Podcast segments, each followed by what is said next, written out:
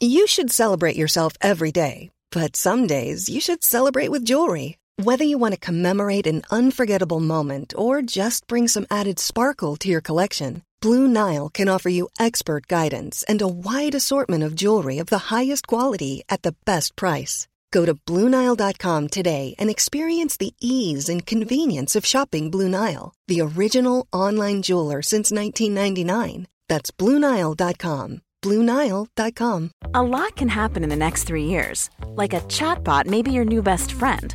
But what won't change? Needing health insurance. United Healthcare Tri Term Medical Plans are available for these changing times. Underwritten by Golden Rule Insurance Company, they offer budget friendly, flexible coverage for people who are in between jobs or missed open enrollment. The plans last nearly three years in some states, with access to a nationwide network of doctors and hospitals. So, for whatever tomorrow brings, United Healthcare Tri Term Medical Plans may be for you. Learn more at uhone.com.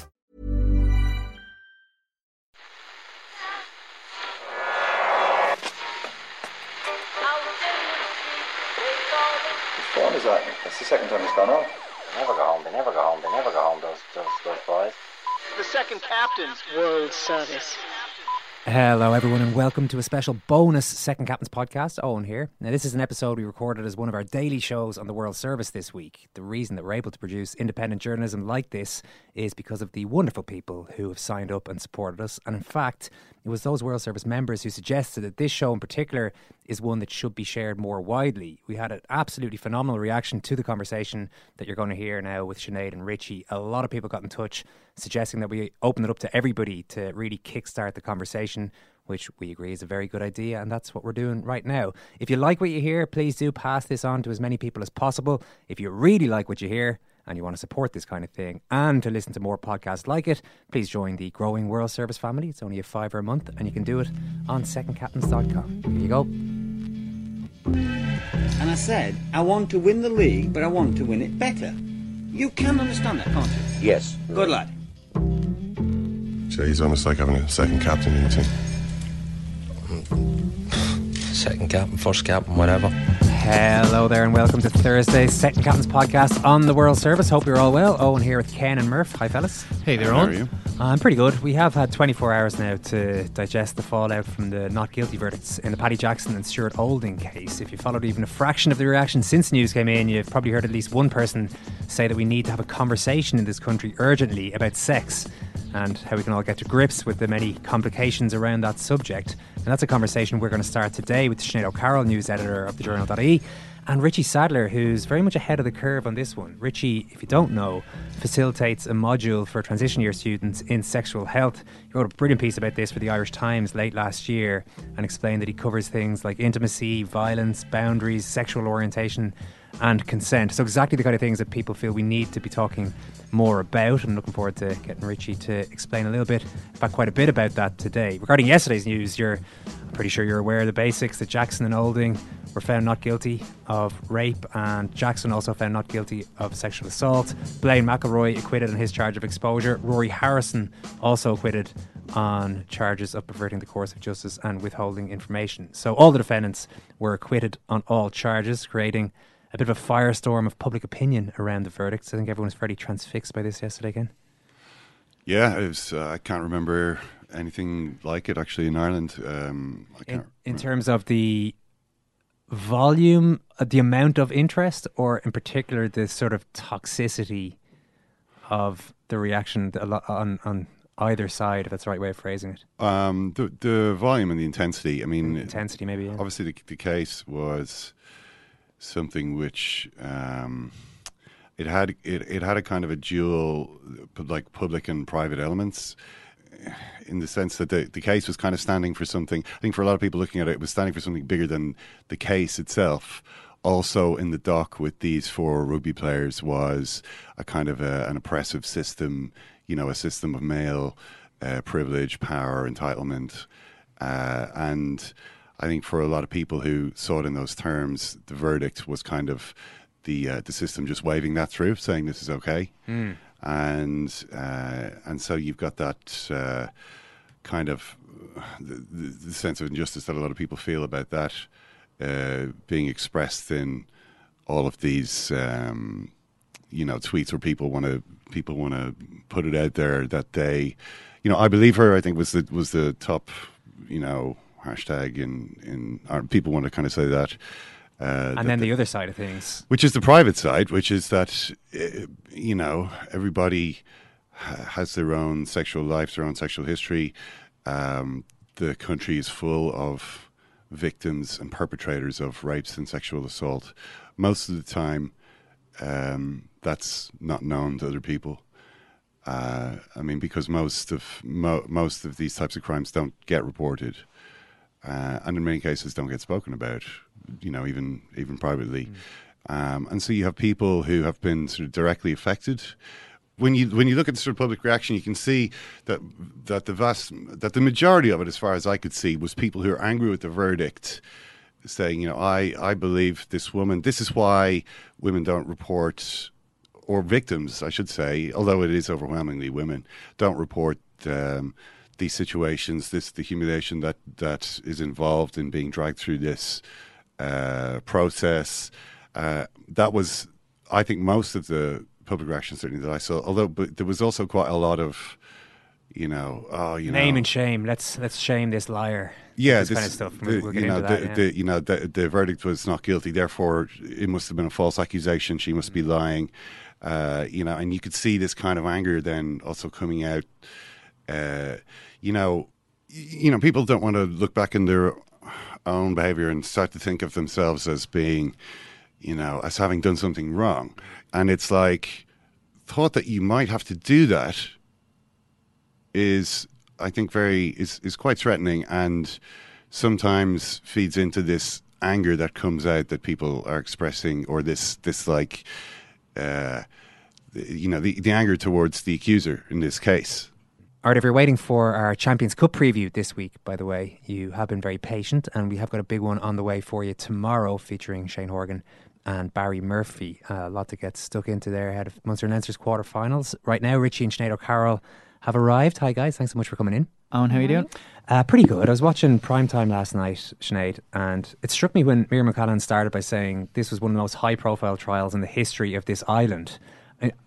I, guess that was clear as it was ongoing, but it really hit home to me how big a deal this has been. Why do you think it has captured the public imagination in the way that it has. Yeah, and I think every week um, that it continued. So we were talking about nine weeks, and this is completely anecdotal, but on the journal we show our readership figures to everybody, so you can see how many people are reading each article. If a story goes on for too long, you can usually see, even if it's a high interest at the start, you can usually see those numbers peter off. That didn't happen in this case. With nine weeks of a, a kind of a repetitive trial, by the end we weren't hearing new things. Really, it was it was kind of a repetition of what we had heard at the start, and just people were so interested. I think obviously there is an element of, you know, Paddy Jackson was known, Stuart Olding was semi known down here. He wouldn't have been like across the board, I, I don't think, famous. Um, and the fact that there was salacious details in the text messages in the WhatsApp and that. But I think there was something more to it. I think people recognise some of the the behaviours in it, in the text messages, and also in some of the information we were getting about what happened in the bedroom or what what did or didn't happen in the bedroom. And I think that's where the the public interest uh, remained. What do you mean by that? That people recognise some of the behaviours. I think when we're talking, we we don't talk about consent enough, but when we do, people often want to bat it away and say, "Sure, we all know how it works. We all know how sex works. We all we don't need to talk about it." But in this case, people were up in court trying to defend what they presumed was consent. And that was the, the phrase that Paddy Jackson himself used, that he presumed consent. And I think when you're a human who has engaged in sexual activity before, you recognize, oh, have have I always got consent? Have I always given consent? And I think uh, from men and women, they were both recognizing some stuff in there and, and thinking about their own sexual past or their own sexual activity or, or their own behaviors and thoughts about it. And I think that's the first time we've done that on a countrywide scale. And I, granted there is the famous rugby player element to it, but I do think that came into play with the interest the public had in it. Yeah, and that is an element that is going to be uh, we're going to get into in this conversation. But I want to ask you, Richie, about the professional dressing room and professional sports people, because this is another part of a part of the whole fallout from this. What sort of attitudes did you've been there? Do, what sort of attitudes exist towards women and exist towards sex? Certainly when you played. Well, I suppose I have to be careful how I answer this because I don't want to make a sweeping statement, which, which, which implies I know what the mindset of every single sports person is. Um, presumably, we're talking about males only. Um, I think to understand the culture of a dressing room, there, there's a lot of things, and move away from, from attitudes towards women and sexual behaviour at the moment. There, there, there's a sense of entitlement. Um, sometimes there's very little accountability. There's this attitude of this culture that they've been in for a long time, that their sporting performance and their prowess is what matters. And then if there, there's a few rough edges elsewhere in their personality or their behaviour, someone else will, will, will, will, will cover their tracks and look after that. Um, one of the examples actually I had, maybe this is off the point slightly, when I was looking to get an agent. I remember in about 2002, one of the top agents brought me into their office and said, uh, Give me this big PowerPoint presentation with seven or eight members of staff. They each had an area that they would look after my life. So everything from booking hotels to get me into nightclubs to sponsorship deals to contract negotiations. But the person who was involved in the media side of things, I really remember their pitch. It wasn't about behaving a certain way we, we, we expect certain standards of you because you're a client of ours. It was whatever way you behave, if the media find out.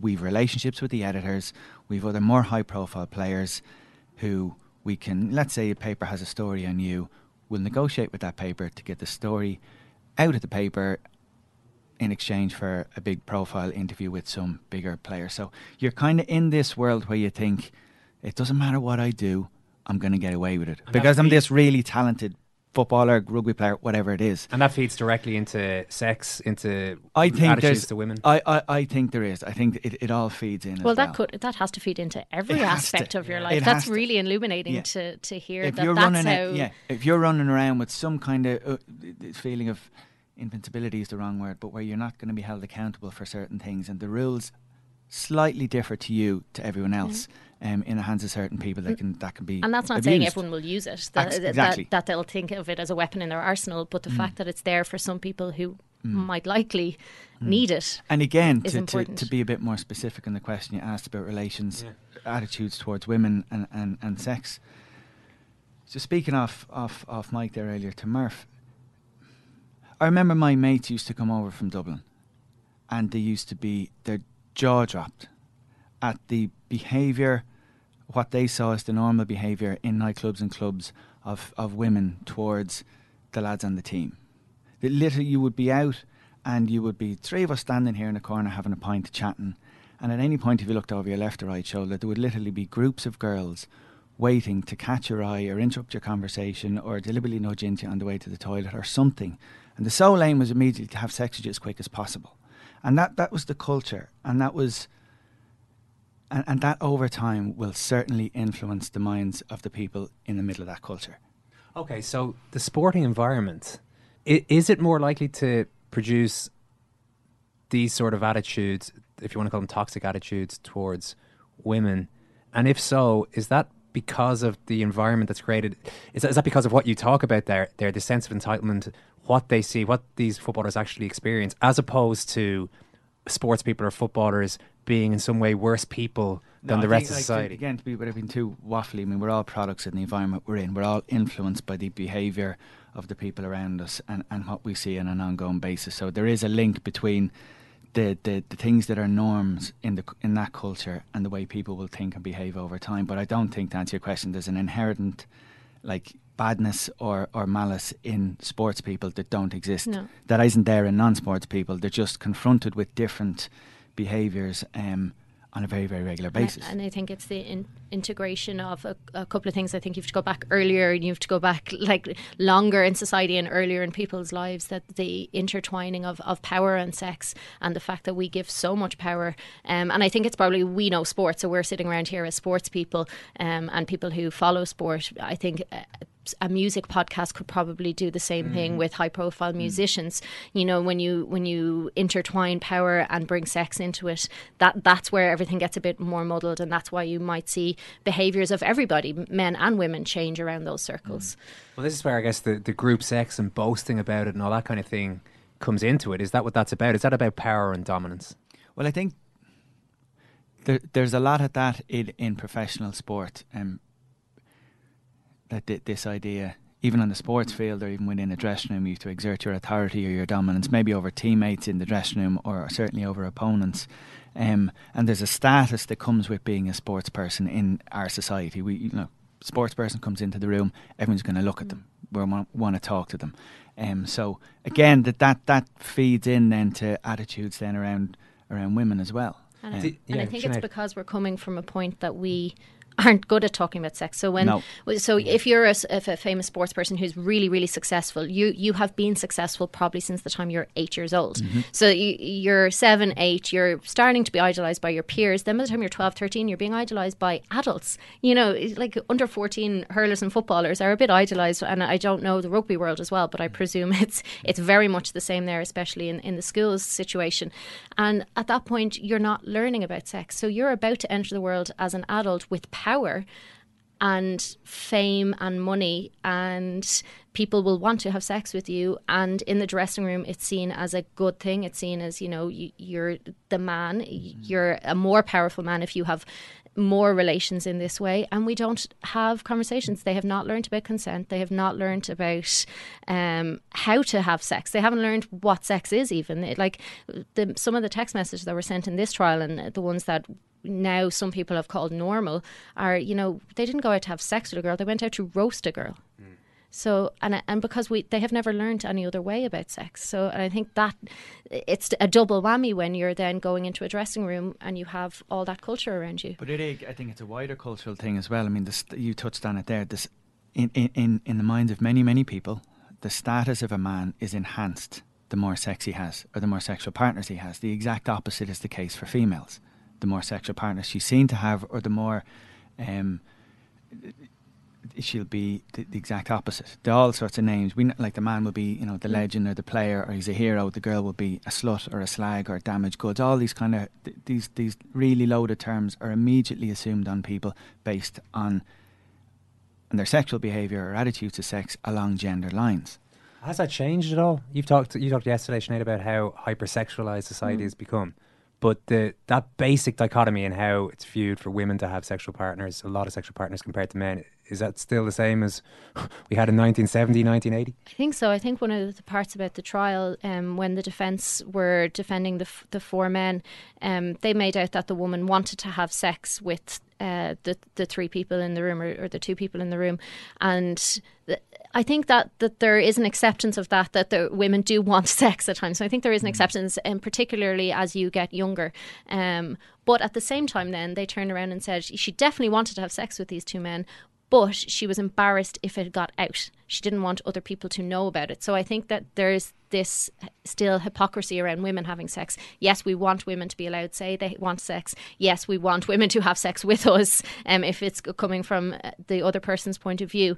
But we don't want them to talk about it or talk about their desires out loud, you know, on podcasts or on radio or just in the general pub. Like, you know, even in conversations with my friends, I wouldn't necessarily, um, you know, tell them I was out last night and, you know, mm had sex with whoever. I don't even have the words for it. You know, like these words come naturally, I guess, to you if you're talking in a WhatsApp group, if that's normal. Now, I hope it's not because I don't know if I'd be sitting here if I thought you guys were using words like that in any WhatsApp groups. But, you know, we don't have, I still don't have those words a lot of the time, um, you know, to sit around the pub and have it unless it's with my closest friend and I want to talk about it. A couple of tweets that came out yesterday and the, the whole uh, issue around the social media commentary is something we'll get to.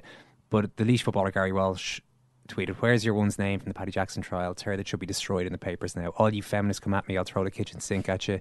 Luke Rossiter from Drogheda United, delighted for Paddy Jackson. That tramp of a thing should be locked up now. And for the girls that absolutely butchered him, fuck yous too, sluts. Hashtag justice for Paddy. Now, it's interesting because when some of the stuff that comes at men, particularly on Twitter, I'm looking at thinking, Jesus, we're not, we're not that bad. Mm then you read stuff like that and you kind of see where women get the idea that men think about women in that way. Yeah, I think we get mixed messages. Um, like on the one hand, we were, if we say we were shocked by the messages that came out during this trial, we're told, oh, sure, that's just normal lad behaviour. And you end up looking at the men in your life going, do you send messages like that? Mm. Like, I presume my brother doesn't. I presume he would leave a WhatsApp group if someone said anything like that. Uh, like, I presume my boyfriend's friends don't talk like that, you know. But then on the other hand, men turn around and say, ah, sure, that's normal laddish behaviour or dressing room talk or whatever. So we do get mixed messages and we can't get into your mindset. So, you know, you got to help us out in some ways. And then the commentary, like those text messages, the, the misunderstanding that you can actually believe her. And I think Stuart Olding's statement afterwards was really, really important yesterday. And fair play to him for, for coming out because he could have been more, I guess, celebratory. And so he said, you know, he that, that young woman went into court and gave her perception of the evening. Now, it was different to Olding's perception and different to obviously where the jury came to the verdict that the, the lads were not guilty. Her perception was different. And you can respect her perception and still accept that it was a not guilty verdict. It's not a case of, I believe that they all went up onto the stand and told what they believed was the truth. Those men believed they had consent, and she believed that they didn't. And you, not, they don't have, neither has to be lying. You know, you can have, you can have. So any of these real binary opinions online are really dangerous and a misunderstanding of the law. I think what other people, what people have lost as well here is that you don't a woman doesn't believe she's raped, put her hand up and then go to the judge the next day and a jury is convened and we're all in the middle of a trial. The, the PSNI in this case would have looked at the evidence, decided is there a case to answer here, sent it on, uh, on, to the Crown prosecutors. They have a rigorous test of a, is there enough evidence here? Does does the test of evidence cross a legal bar? They said yes in this case, and also they look at are we likely to get a conviction? They have to also say yes in that case to bring it to the jury at any time during a trial, the judge can also say this evidence isn't good enough, it's too dangerous to give to a jury, and we're ending it. So this trial did go to the end, and we did get a verdict from from the jury. So anyone thinking that this was a malicious complaint is just wrong. So anyone tweeting that or thinking that, like that, that is just not legally correct. But also people tweeting on the other side their absolute refusal to accept the verdict. And I can't really read out the exact tweets yeah. because you're also wrong. You're verging yeah. into libelous territory yeah. there. But I think people know what I'm talking about here. And Twitter was a difficult place to be yesterday. Why can't people just ask the odd question. We had Neville Southall on the show hmm. recently, mm. and Neville Southall asks questions on Twitter. He, he, he learns about transgender issues and various other issues. Almost nobody else does that. That's why that he seems to have gotten such popularity. This could be a place where you actually have an informed debate, but it's not there. There seems to be just entrenched views on both sides, and people make up their mind after day one of the trial. In fact, before day one of the trial, and just get more and more entrenched. Yeah, I think there's a lot of fear around this trial. There's a lot of fear from a woman's point of view that we've all been in situations. Not, I, I, won't say all, but like a lot, a lot of women, especially if you're sexually active, and if you started that in your late teens, early twenties, we all recognise those parties. We all recognise sports people. We all recognise people we fancied, but then didn't want to have sex with. You know, which guys, that is a thing. We can fancy you and not want to have sex with you. Like, so and so from a woman's point of view, there's either recognition of a situation situation you have been in and something has been done unto you and then so that's fear and anger and upset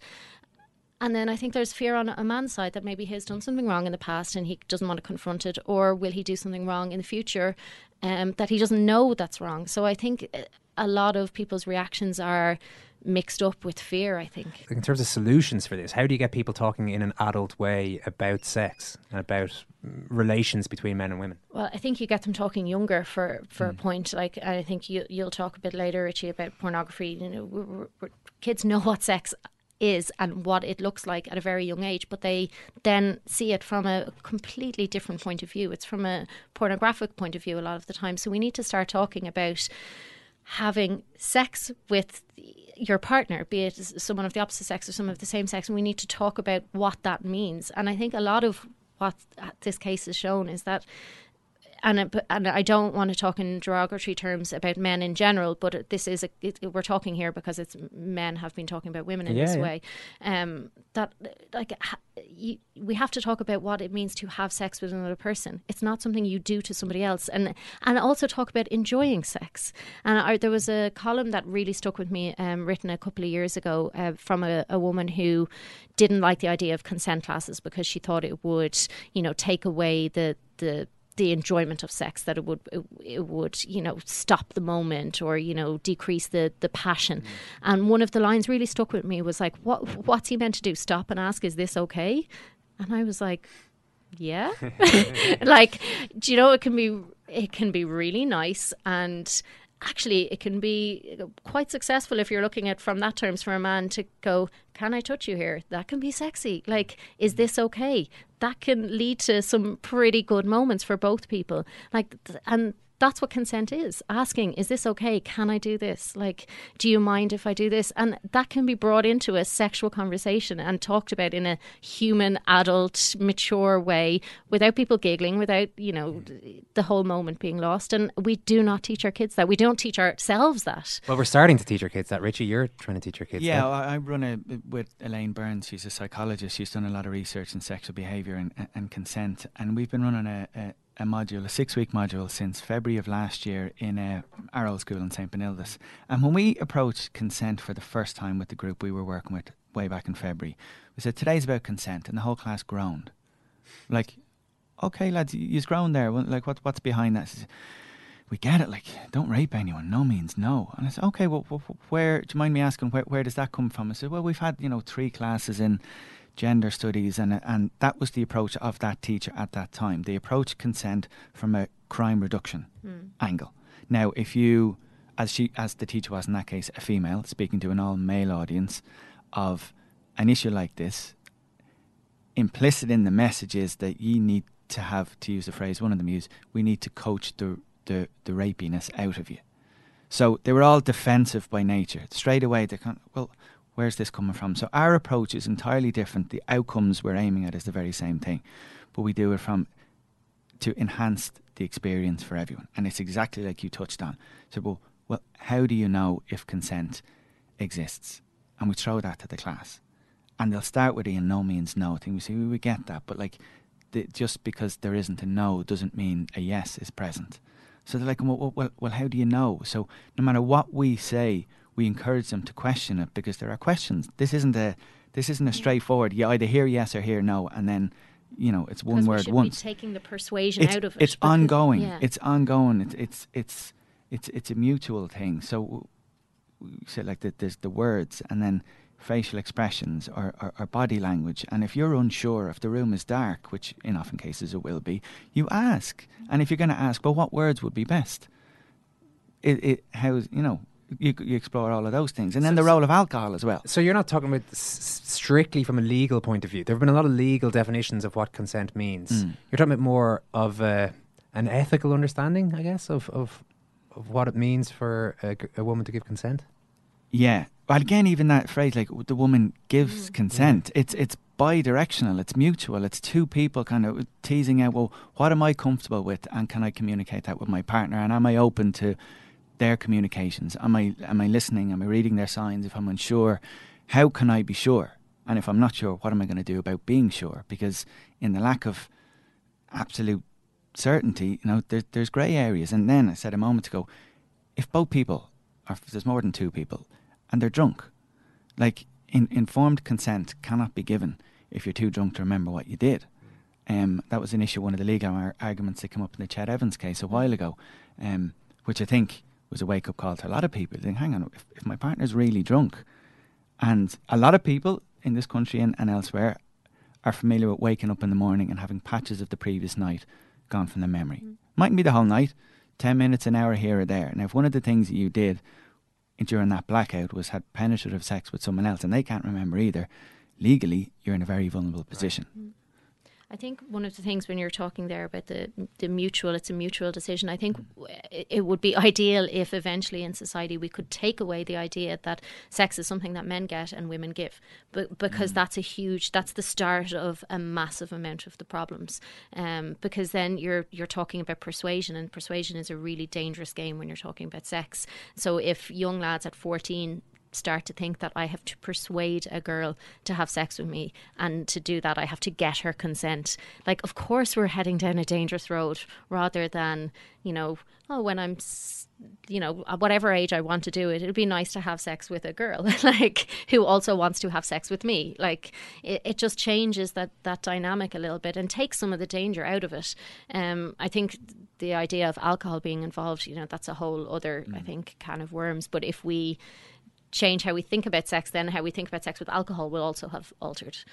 Is, that the central question in these classes? Is consent at the middle of most of what you what you teach? Because I'm fascinated. I know you wrote a piece in the Irish Times about this recently about, about this sexual health uh, module. Is is it mostly about consent, or is that a bit It- it- reductive? it's not really. I think we we we we've six classes over the six weeks, so we cover contraception, consent, um, gender roles is a big thing. Um, you know, what do we think me as a male should behave like? What behaviour are we expecting from our partners if they're female, simply because they're female? And you tease out not only what the lads think, but how that might influence their behaviour in this area or their expectations. Porn is a massive thing. You cannot talk about um, like the emerging sexuality of adolescents if you don't address head on the online, the influence of online porn. What is the influence? Because I, I keep hearing porn being brought up, but in quite a vague way over the last 24 hours. Porn is bad. Kids are you kids are watching I- too I much like, of like it. Personalize this. Do you remember the first time you ever saw porn, and in what in what form? I think, like honestly, it, it sounds so old school, but there was a magazine going Yeah. around school. Can you remember, Sinead? Ah, I have a vague memory of watching something on a telly, not in my house, or but it might have Can you been a remember what age you hotel. were? I would have been old enough now. Um, I, d- I wasn't young. And what age were you? Well, secondary school anyway. Okay. Yeah. I I, va- I have vague memories. You know, you might you'd be thirteen or fourteen, Yeah, and you say I was hear that maybe some of your older brothers' mates or some of the older lads there'd be some video in somebody's house somewhere, or there might be a magazine on a on a football trip. We ask the lads now when we discuss porn. I'll always ask the, a question which I know what the answer is, but I ask it anyway. So, am I? Does anyone in the class not know what I'm talking about when I say porn? Has anyone in this class not seen porn? And no hands will go up. So I'll ask them on, these are all transition year students, so they're all kind of between 15 and 17 hmm. over that 12 months. The general age that they all start watching porn for the first time is around 11 or 12. Because they all have phones and they all have unlimited 24 hour access to whatever porn they choose. Now, one of the things we do in the first class, and it's a kind of an ice breaking thing, we just get them in little groups with a big sheet of paper to write down all the different slang words for various sexual activities they are aware of. Now, if I'd asked you as a 15 or 16 year old, or someone asked me, how many different sexual acts do you know? My list wouldn't have been that long. We, like, we need to get second sheets for these lads. And the terms they use, like my search engine on my phone, there'll be serious questions asked to me if anyone looked at it because I deliberately bring in this phone because there'll be terms that I've I'll read I'll read out some of them. Yeah. Do you know what? Angry pirate, running train, pink sock, donkey punch, Cleveland steamroller. Anyone know what any of them are? No. Mm. I- Ala- I- I- Alabama I- I- Alabama hot pocket. I honestly think I've heard of one of the two of these Right. terms, but I don't know what Right. they actually I, mean. I, I don't. I when I hear them for the first time, I don't know what they mean, and so I deliberately bring the phone in, and, and it's great fun. I've Urban Dictionary, and we get the you know the the the explanation that it's you know when a man you know has a has a has a shit on a woman and they proceed to have sex in certain ways or all this kind of thing, and the lads are all looking at me going, and there's a lot of giggling, a lot of nervous energy in the room, and and and it breaks the ice, so that they learn from myself and Elaine that really they're free to say whatever they want in the class. So that's the purpose of that exercise. And also it's informative for us to see, well, what's their, where are they coming at this from? What do they know and what do they not know? They know all those things from porn. They're not having conversations with their parents or their older siblings or their teachers about having a shit on a woman. They're learning that from porn. So we really tease out then, well, what are you watching in porn? And from a really non judgmental perspective, but what are you learning from what you're watching? And they said, well, we said, well, what are the positives from watching porn? They said, well, you learn about sex. And when they tease out their answers, so actually, yeah, when you think about it, because no one else talks to them about it. Mm-hmm. So everything they think sex involves comes from the porn industry.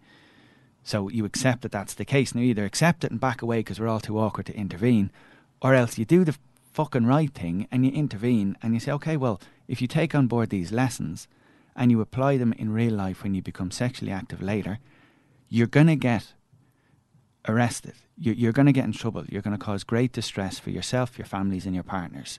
Um, but because nobody tells them this, we're kind of setting them up for failure. It sounds like they're pretty open to talking about this. They're great. They're absolutely But, uh, but I say that because I don't know if, if you, the equivalent of you had walked into my transition year class, would I have been prepared? Like we- it, we- we- it, it sounds great. It sounds like the kind of thing that I, that that should that should be there. Um, but I don't know. f- Fifteen years of age, talking about being open about sexuality, you, you find they do open up. they, they, they, they're brilliant because we, we, we, we tee up the module at the start and say you, you, you, to your own level of comfort, you engage in this module. If a debate comes up or a topic area and you don't want to contribute, just don't contribute. If I ask you a direct question you're uncomfortable answering, don't answer. Say I don't want to answer. Say you don't know. Blank me. Do what you like. You, you, there's no expectation on anyone, and we certainly won't be going into personal issues around disclosing your own experience or your own behaviour. So um, you, you're just really setting, creating an environment which doesn't exist anywhere else for them. I There's no other environment where it's really where their development in this area is supported in a really non-judgmental, informative, safe way. Because we're all loaded with our own hang-ups and embarrassments and.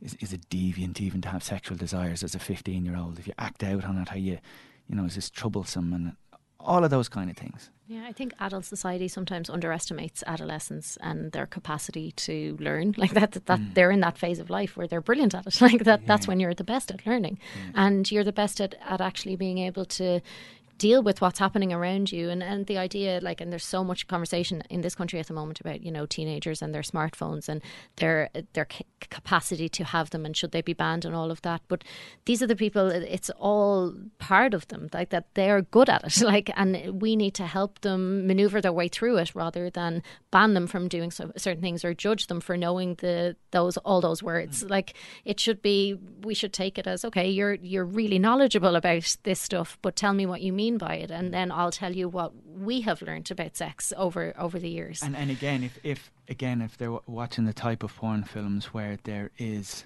you know, resistance from the woman initially, and mm-hmm. then the man d- d- dominates them or overpowers them or convinces them or, or whatever, whatever the level of resistance is at the start. Often in porn films, everyone's happy by the end.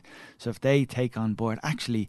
A resistant voice or a no, it's just part of the process. That's not just porn films. Exactly. Honest, that's like Do the, do you know the, the romance genre. Mm. I- I watched- I watched- movies and literature. It's, last it's like week- this this woo, aggressive wooing of the woman until eventually she submits to the charms. La- last week, and this is a really low level example, but it, it I could probably think of a thousand others if I bothered to spend ten minutes remembering other films I've watched. Did you ever watch Prince of Tides? Film in the nineties. Nick Nolte's in it. Barbra Streisand's in it. Streisand plays a character of a psychiatrist, and they're in some house party. And Nick Nolte says, "Do you want to have a dance?" She goes, "No, no, I'm grand." And she says it quite assertively and firmly, "No, no, I'm grand." She says, "Come on, have a dance." She says, "No, honestly, I'm grand." Her face was blank. There was no sign that she was. He grabs her by the hand, pulls her into the dance floor. So her nose were ignored there, and then the scene plays out and she's loving it. They go downstairs to the street. He goes, share a cab with me. She goes, no, no, honestly, I'm going home. Share a cab with me, blah, blah, blah. No, no, no, I'm going home. Grabs her by the hand, puts her in the cab. And then shoot us amount of scenes later, they're smiling, kissing, having sex, and everyone's happy. So it's it's those messages constantly that, which is really dangerous if you're a young man taking on board that knows need to be ignored. Mm. Um, but also if you're a young girl thinking, I, I need to say no at some point, even though I Yeah. want it. Like that's no one wins in a scenario like that. It's an interesting point. We we haven't really talked about women or I was, girls I was just about Yeah, to, I yeah. was just about to, to ask Richie like it's absolutely brilliant that these initiatives are happening in boys schools but what are we telling our girls I've literally never heard of any initiative anywhere of who's telling our girls at 14 15 what to do when they start thinking about sex because we start thinking about sex. And from everything that's around us and everything that we're told and we're still uh, as we were talking at the start a bit hypocritical about this like we're told we, you know you're meant to say no. And at this stage everyone's a virgin and that's meant to be you know held on to as some prize to give a man when he's worthy. Like you know you you shouldn't give it up until it's someone who loves you or someone who'll be good to you or someone who'll stick around. Um so we're putting all this effort and judgment onto the man in this situation and not thinking about what the girl wants needs or like has learnt I was at a seminar actually last year down in Killarney. Um, I think the Irish National Youth Council put it on or something, and it was around sex and porn and young people. And there was some people there who did similar work to what myself and Elaine do in, in, in Benilde down in the Munster area, and they worked with uh, boys and girls, mi- mixed schools. And they said a lot of the challenges and the questions and the, the opinions from the lads matched our experience since, but with the girls, challenges they faced, again, they're heavily influenced by porn. Mm. And are they looking at porn thinking, that's how I should sound? In sex, that's what I should do. Is, is my role as a woman in sex to satisfy the man, to get to the point where, you know, he climaxes? Because it would appear that that's my job as a woman. And then they have this challenge as well between you don't want to be seen as frigid, but you don't want to be seen as easy. Yeah. And you want to give the impression that you're competent in this area, maybe expertise is too strong a word, but you're not that available because if you're seen as available, you'll have a name. There's all these really loaded. Yeah, and there's a practical, actually, example of something that highlights, the, I think, the role of porn and the role of what man wants is, is most important. When I was young, um, waxing y- your vagina was not a thing. Like you would have pubic hair, and that was the norm. Mm. Then when I hit college, it became the norm that you had to be completely shaven. You had to. It was either a Hollywood or Brazilian. Anything other than that, you would discuss the man you were with. So, like, there's loads of practical implications that it's sore, like it's annoying, it's expensive.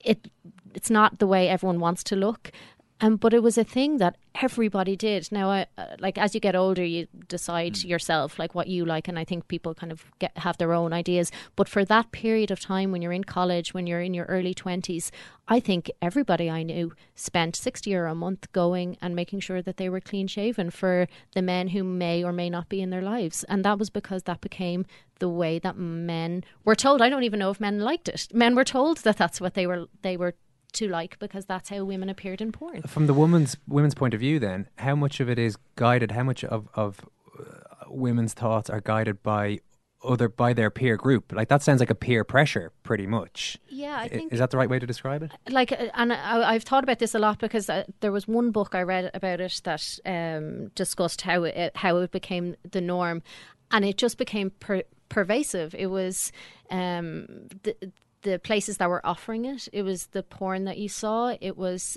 the men that you were with liked it when it was done. Um, your friends did it, so you thought it was normal to do it. So it was a whole mixture of things.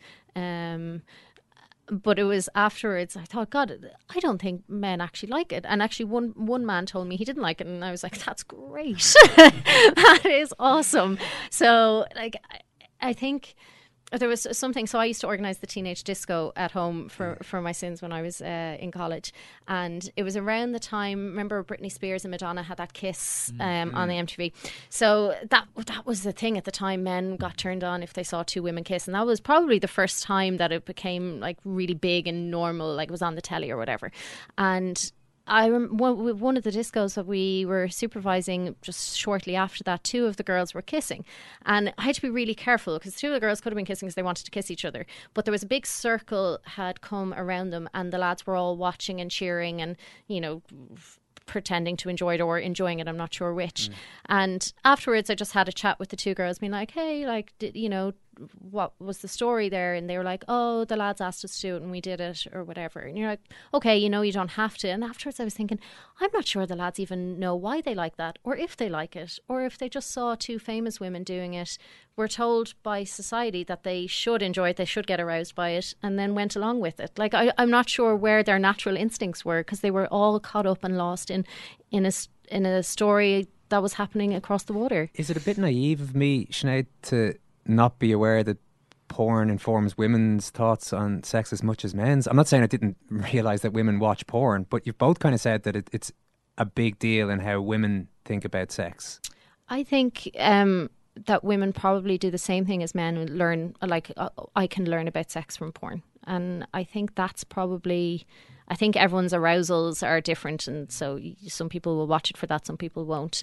Um, but I think everyone, a lot of a lot of what porn is watched would be to learn about sex. I think we asked that to lads. What, what what's what are the positives of sex? We learn about sex. Okay, about, what do about porn? Yeah, uh, what are positive about porn? And and I said, okay, well, what do you learn? And some said, well, you know, we learn what goes where. So okay, what else? Well, like the, the various ways you can do with the positions and stuff. So, okay, well, yeah, that's true. And again, remember, no one else is talking to them about it. So there's this big gap which which they're looking to porn to fill. And then we say, okay, well, if it's your only teacher, what do you think you're not learning? Let's say a module like this didn't happen and porn is all you're getting in terms of influences about sex. They say, well, I suppose there's not really that much chat about contraception. You don't really see that being discussed. You don't really see consent being negotiated or discussed openly and all those kind of things. Um, but they're all watching it, and, and, and they're watching it at at you know, huge levels. And we again, we don't sit there and go, "You shouldn't be watching it." No, because like it's again, it's it's their. I don't have that approach at all, but it's well, if you're watching it and if you're learning from it, what are you learning? and maybe what are you not learning. And if you're learning certain things and you take them on board as fact, um, so that you know your your penis has got to be this size because they all are in Yeah. porn, and, and a woman in order to enjoy sex is going to sound a certain way and say certain things, and because you see certain lads behaving a certain way towards women, and and she responding in certain ways, that that's that's what you're aiming for here. Do you talk about orgasms? Just to cut across you there. Sorry. In what in sense? in the in the class? Do you do you talk about like how orgasms work in sex, or that you know they're that, that they're a thing? I think because that's when I'm talking when you're asking me about being like as a girl learning about sex. I don't think I ever was told what an orgasm was. Like certainly not how to get one, but like Mm-hmm. I, that that just never came into any language that was used around. Okay, so so we asked him again because some will say like the the purpose of sex is for you to come, you being the man, Hmm. and and that that's it done correctly. And then Elaine will deliberately go, well, what about the woman? And some of them will look blankly, and others will go, well, it's she's you know, it's she's there for like equally as entitled to to. To, to look for pleasure in it, and she's there for the same reasons, and they don't have any judgments or any gender related hang ups on the woman and all. And it's a really, you get a spread of views. Like you asked earlier, I think what what, what are the what are the attitudes? We we had a discussion the other day on are men who, who who have a lot of sex players and are girls who have a lot of sex sluts. And I think in a breakdown of twenty two lads, four lads went to the side of the room which said they absolutely agreed and they were entrenched in their position. If you have sex a load of times as a lad, it's because you're a great lad. If you do it as a girl, it's because you're, you know, you're, you're, and all the all the words came out. But a load of lads, there was about four or five in the middle, and then the remainder were on the right. And the, but the ones in the middle, or the ones on the right, were kind of going, well, there's there's no difference. They were absolutely coming at this from a position of like equality, behaviors and, and attitudes, and um, like wanting sex and desiring sex equal. Men and women, exact same. It's great work that you're doing, Richie. Have you encountered much opposition to it? Um, no, all the staff are delighted that we're doing it and they're not. All the parents, we um, sent a letter to them all at the start, which was an opt-out letter. You you sign it and send it back if you're opting out, as opposed to signing it and sending it back if you want to get them involved. No one signed that at all. Um, and it the feedback we got initially was it facilitated conversations at home that just wouldn't have happened if the module didn't take place. And we heard that back from parents. So our aim with it, as much as covering certain topics, it's to begin conversations that will continue long after we're gone. So it's not basically between me and the lads or Elaine and the lads. It's myself and Elaine are in the room bringing up topics, and we're really trying to facilitate and provoke discussion from student to student so that it becomes normal to ask these questions and to give opinions and to debate and to tease out, well, I, I, I think A, you think B. Well, let's, you know, let's discuss this. Well, it's good to hear that the, the parents supported and that the teachers supported, but I don't know, I'd be surprised if everybody supported it in a country that's still predominantly Catholic or has has such a religious kind of an ethos. Have you come across any uh, opposition in that sense? Well, we I, I wrote about it one week in the Irish Times, and one um, the school did get one call from a person who identified himself as being part of the Archbishop's office. He was ringing on behalf of an unnamed parent of a student in the school who felt uncomfortable that the Catholic ethos of the school wasn't being respected, and that person contacted the school, and the school said, "Listen, we don't respond to anonymous complaints. We have an open policy here. If you want to say something, come in, have a meet with us." And then the, the, the member staff said to the person, said, actually, have you read the column? He said, no.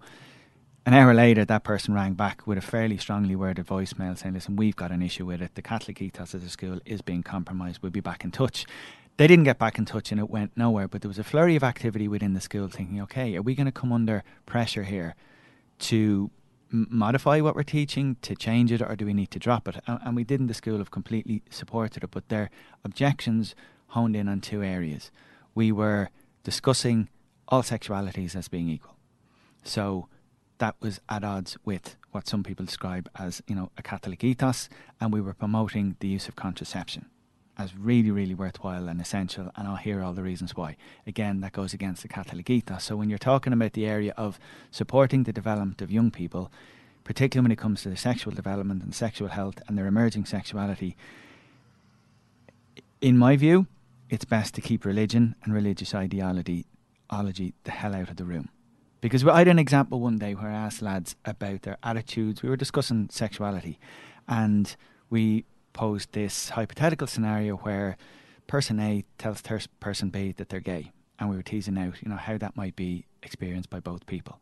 And then I brought it into the room and said, matter of interest, has anyone had this real life experience? Has anyone had a conversation with someone else where they've told them that they're gay? Four hands went up. And these are lads who are 16 or 17. And I said, matter of interest, what was that like for you? I checked first of all whether it was the same person that said it all four, and they didn't think it was. And the first fella said, a little bit awkward, didn't really know what to say, but like didn't change the friendship. The other two lads completely indifferent, but the fourth fella got a bit riled with me for even asking the question because implicit in the question was that there should have been some kind of response, and he thought that the question itself kind of said, "Well, are you expecting a reaction? Am I meant to be, you know, judgmental or awkward?" Like homosexuality sexuality is totally normal. It's totally valid. It's the same as everyone else. So he he, he got a bit riled. And I'm sitting there going, well, if I was to respect a Catholic ethos, or the ethos of any religion which has a, a as a dismissive view towards homosexuality, am I meant to then, as an educator, intervene with the lads and like, hang on, lads, are we serious about being Catholics or not? Do you know what I mean? That was your opportunity there to be pass remarkable or judgmental or non supportive on the person who just told you they're gay. Is that is that what we want to tell young people? So let's keep religion out of this. Well, this is a key point. I mean, there are we're talking about wanting to talk more about this. Uh, aside from uh, sort of dormant idea, uh, apart from maybe a laissez-faire attitude, there could be people in the country just don't want to talk about this actively don't don't want this kind of thing discussed. Yeah and we have so many like you know 90% of our schools are catholic uh, run at the moment. So that that's a huge part of trying to get into because i think a lot of this stuff it's so ad hoc at the moment. You'll have some people like the guys in that school are getting brilliant sex education um you know and you'll have other people. And it's not just an urban rural thing. It can just be completely by lottery of who your teachers are who your school principal is is a huge important thing if they if they'll dismiss the catholic ethos thing because they know this is more important. Um, so it, it all runs into we need a kind of a much more stronger strategy so that the whole country is covered, um, no matter what the ethos of your school is no matter where in the country you are and no matter what your parents believe because a lot of the time you can't leave this up to parents because they won't be equipped to do it all right. In, in, in any topic or subject that you take seriously in education, you don't leave it up to the level of comfort of the teacher involved. You have a, you have a strategy, you have a curriculum, and you have bases that need to be covered um, for all students in all schools. We don't have that in sex education, and until we do, you know, we're, we're letting down young people. Brilliant. Well, it's been really illuminating today. Richie, Sinead, excellent stuff. Thanks a million. Cheers out. That might be, you know, aiming for utopia, but that is the way I am. I'm a little bit stupid regarding this type of thing. I'm a little bit of an idealist, but having said that, I want to be like me.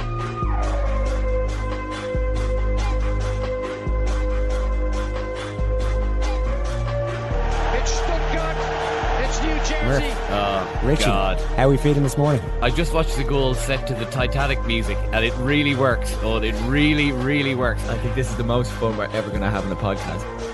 Let me tell you, I only getting this because you're a former player of mine, and there's no fourth time lucky, let me tell you. My father thought that, you know, I was a disgrace and embarrassment, didn't allow me to come back home. And this is a 17 years old and just made the semi-finals of Wimbledon. Fraser and Ali in another incarnation when they were both young, and I guess I was too. Reverend Jesse Jackson, you're very welcome to the show. For the few people resist publicly, he uh, cast a light that lit up our pathway. 30 million watched the fight.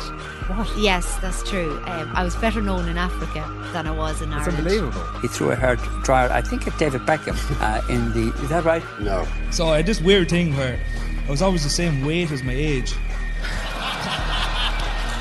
Holy shit, Ken and Murph, it's US Murph. Round of applause for US Murph. He's, he's, that's him. Kehoe's, right? Upstairs at Kehoe's. Kill us, everyone, but that's fine.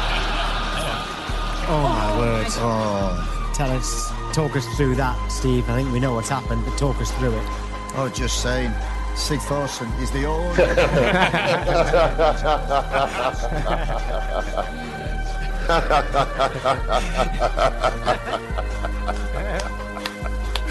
oh my god. Is it fair to say anybody could have managed those guys? No, of course not.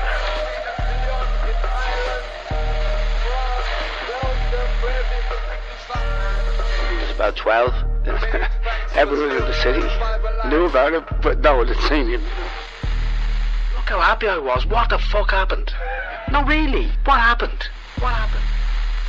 It is not war and death and famine. It's not that at all. It's the opposite of that. It's to persuade us of the world outside of that. That's why sport's important. I really do wish that somebody like Richie had walked into my classroom when I was 15. It might have made things a little bit easier there. I mean, I was like, as I said to Richie, I don't know how prepared I would have been to talk about that kind of stuff, hmm. but I was certainly a million miles away from understanding myself sexually at that age. I'm sure I got some sort of rudimentary sexual education in school. I don't actually remember it.